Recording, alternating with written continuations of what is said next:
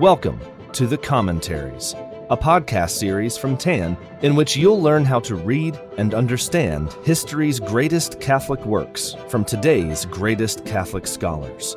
In every series of The Commentaries, your expert host will be your personal guide to not just read the book, but to live the book, shining the light of its eternal truths into our modern darkness. Visit tancommentaries.com to get your copy of the book and to subscribe for access to all the great reading plans, new episodes, bonus content, and exclusive deals for listeners of the commentaries. Welcome back to the Commentaries series on the Interior Castle. I'm Father Timothy Reid, and today is day three of our podcast. Last time we talked about the first chapter of the first mansions of the interior castle, and in which we talked a little about the magnificence of the human soul and the importance of prayer. Now, today we will look at the second chapter of the first mansions of the interior castle. Now, after using the first chapter of this section on the first mansions to discuss how people actually get into the interior castle, Teresa begins the second chapter with a discussion of mortal sin. Now, recall from last time how interested St. Teresa is in the human soul and the brilliance it possesses in being the dwelling place of God. I mean, she is mesmerized by the beauty of a soul in the state of grace. But for a soul in mortal sin, she writes, no night can be so dark, no gloom nor blackness can compare to its obscurity. Suffice it to say that the sun in the center of the soul, which gave it such splendor and beauty, is totally eclipsed. Though the spirit is as fitted to enjoy God's presence as is the crystal to reflect the sun. In addition to describing the other darkness of the soul in mortal sin, St. Teresa draws some very necessary conclusions. Namely, that, as she says, while the soul is in mortal sin, nothing can profit it. None of its good works merit an eternal reward. So if you're in mortal sin, any works of charity you may do will not help you get to heaven. Have you ever thought about that? No matter how many good works you do, if you're in a state of mortal sin, they don't really matter. And the reason for this is that since the soul is separated from God by the gravity of its sin, its good works do not proceed from God, who is the one who makes our virtue virtuous. And therefore, if our good works don't proceed from God, our actions cannot be pleasing to Him. Now, you might remember that I intimated in the very first podcast that St. Teresa got into a little trouble with the Spanish Inquisition over her autobiography, the book of her life. So, to avoid trouble with this book, she never names herself by name when describing mystical experiences, but rather she refers to herself in the book whenever she says, I know a person. So, in this vein, God gave St. Teresa the grace of showing her what a soul in mortal sin was like. So she writes, I knew a person to whom our Lord revealed the result of a mortal sin, and who said she thought no one who realized its effects could ever commit it, but would suffer unimaginable torments to avoid it. And then she goes on just a little later In a state of grace, the soul is like a, a well of limpid water from which flow only streams of clearest crystal. Its works are both pleasing to God and man rising from the river of life, besides which it is rooted like a tree. Otherwise, it would produce neither leaves nor fruit. For the waters of grace nourish it, keeping it from withering from drought, and cause it to bring forth good fruit. But the soul, by sinning, withdraws from the stream of life, and growing beside a black and fetid pool can produce nothing but disgusting and unwholesome fruit. Now, this is something very important for us to consider. Now, let's keep in mind what the Catechism of the Catholic Church teaches. In paragraph 1855 of the Catechism, we read Mortal sin destroys charity in the heart of man by a grave violation of God's law. It turns man away from God, who is his ultimate end and his beatitude, by preferring an inferior good to him. In 1861, we read, Mortal sin is a radical possibility of human freedom, as is love itself. It results in the loss of charity and the privation of sanctifying grace, that is, of the state of grace. If it is not redeemed by repentance and God's forgiveness, it causes exclusion from Christ's kingdom and the eternal death of hell. For our freedom has the power to make choices forever with no turning back. However, although we can judge that an act is in itself a grave offense, we must entrust judgment of persons to the justice and mercy of God.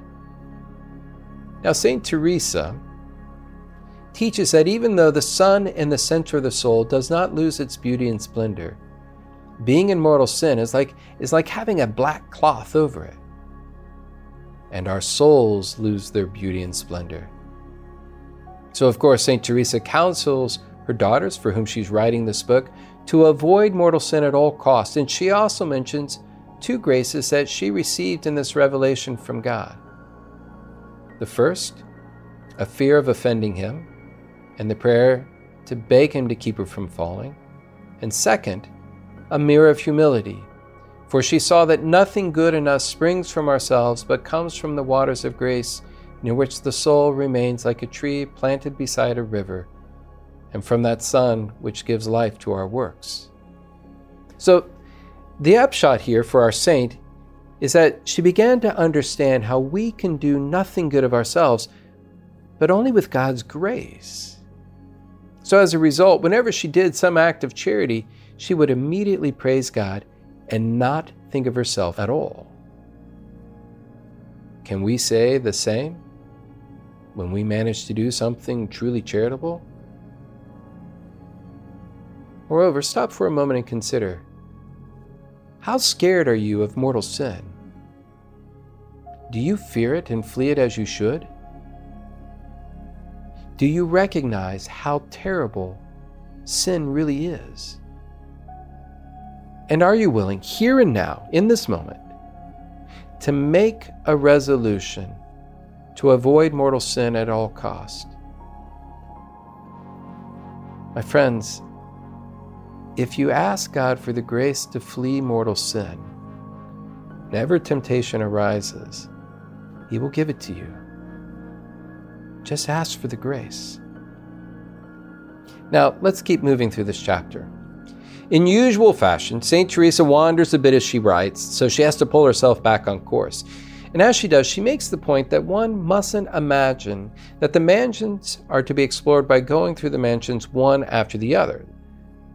Our route to God, so to speak, is not necessarily linear. Rather, she says that there are rooms above and below and that it is very important for any soul that practices prayer, whether little or much, not to hold itself back and stay in one corner. She says, Let it walk through these mansions which are up above, down below, and to the sides, since God has given it such great dignity. Don't force it to stay a long time in one room. Oh, but if it is in the room of self knowledge, how necessary this room is. So, St. Teresa is telling us that we must explore in prayer.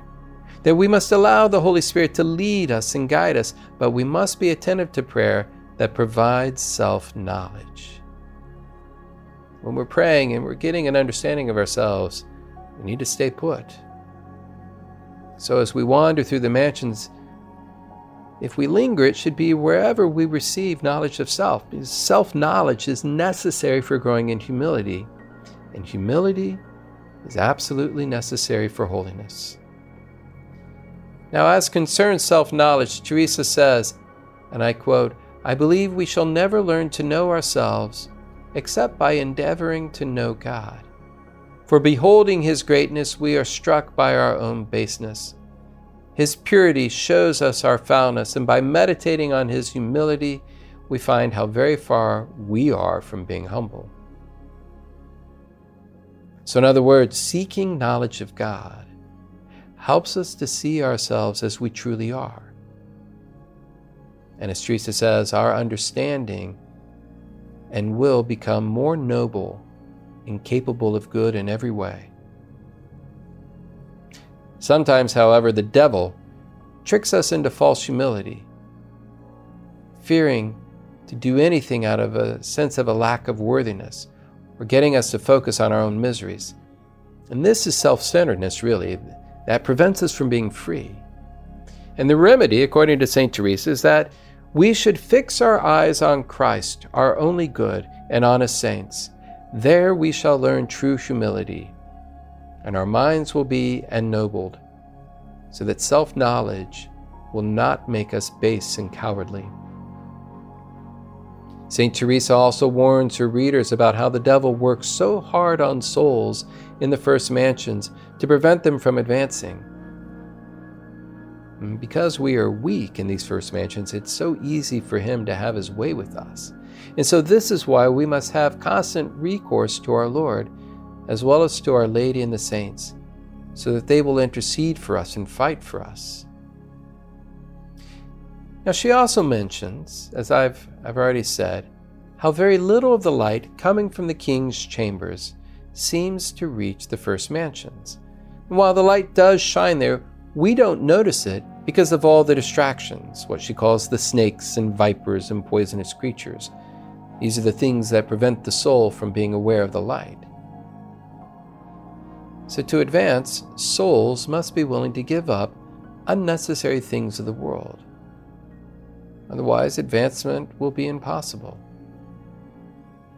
And so we must ask ourselves to what are we attached? To what do we prefer to God? Where does our treasure really lie? How good are we at fasting and making sacrifices? Do we do these things easily and cheerfully? Or is the thought of fasting and sacrifice painful and dreadful? As she moves to the end of this section, St. Teresa again warns readers sternly about the wiles of the devil, lest we make progress and then slip back into misery. He is cunning, so we must work to recognize him from the outset of him setting a snare for us. And ultimately, what the devil does is he attacks our charity, trying to cool our love for God and neighbor. St. Teresa desires to help her readers understand the interior life, which she feels is so little understood. So, in this beginning section, she lays out a bit of a roadmap for us through the interior castle, and, and she provides some working principles for us to follow. First, she encourages us to avoid mortal sin at all costs so that we protect our relationship with God. We must also strive for self knowledge and humility and avoid false humility. We must be willing to focus ourselves on God, giving up the unnecessary things of the world. And she alerts us to the tactics of the devil so that we might avoid his snares. As I mentioned last time, St. Teresa doesn't want us to lose sight of the beauty and potential for goodness the human soul possesses. God actually lives within us and makes us beautiful, so we must be aware of the possibility for darkness and the possibility for light. What is important is that we be dedicated to a life of prayer. It's important that we set aside time for mental prayer each and every day. If you don't do this, it's time to start.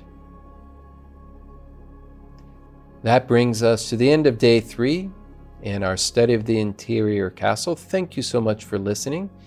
Next time, we'll be discussing the second mansions as always, let's conclude by praying together St. Teresa's famous prayer Let nothing disturb you, let nothing frighten you.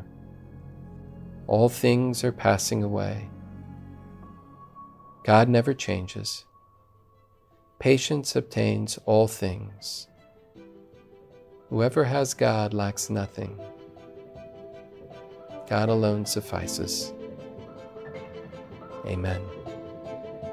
May God bless you and may St. Teresa intercede for you. This has been an episode of The Commentaries, a podcast brought to you by TAN. To follow the show, study more of the greatest Catholic classics, and to support the commentaries and other great free content from TAN, visit tancommentaries.com to subscribe and use coupon code COM25 to get 25% off your next order, including the interior castle and countless more spiritual works to deepen your interior life and guide you to heaven.